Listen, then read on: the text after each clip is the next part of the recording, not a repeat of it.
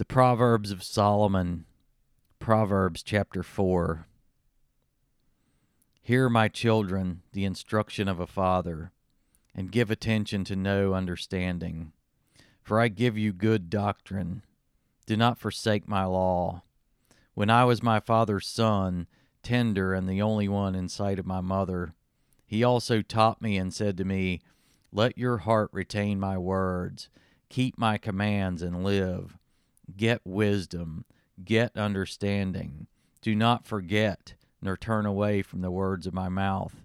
Do not forsake her, and she will preserve you. Love her, and she will keep you. Wisdom is the principal thing. Therefore, get wisdom. And in all your getting, get understanding. Exalt her, and she will promote you. She will bring you honor when you embrace her. She will place on your head an ornament of grace. A crown of glory she will deliver to you. Hear, my son, and receive my sayings, and the years of your life will be many. I have taught you in the way of wisdom. I have led you in right paths. When you walk, your steps will not be hindered. When you run, you will not stumble.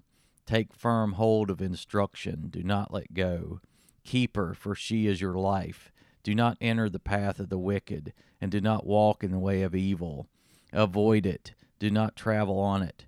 Turn away from it and pass on, for they who do not sleep unless they have done evil, and their sleep is taken away unless they make someone fall. For they eat the bread of wickedness and drink the wine of violence. But the path of the just is like the shining sun that give that shines ever brighter under the perfect day. The way of the wicked is like darkness; they do not know what makes them stumble. My son, give attention to my words. Incline your ear to my sayings. Do not let them depart from your eyes. Keep them in the midst of your heart, for they are life to those who find them, and health to all their flesh.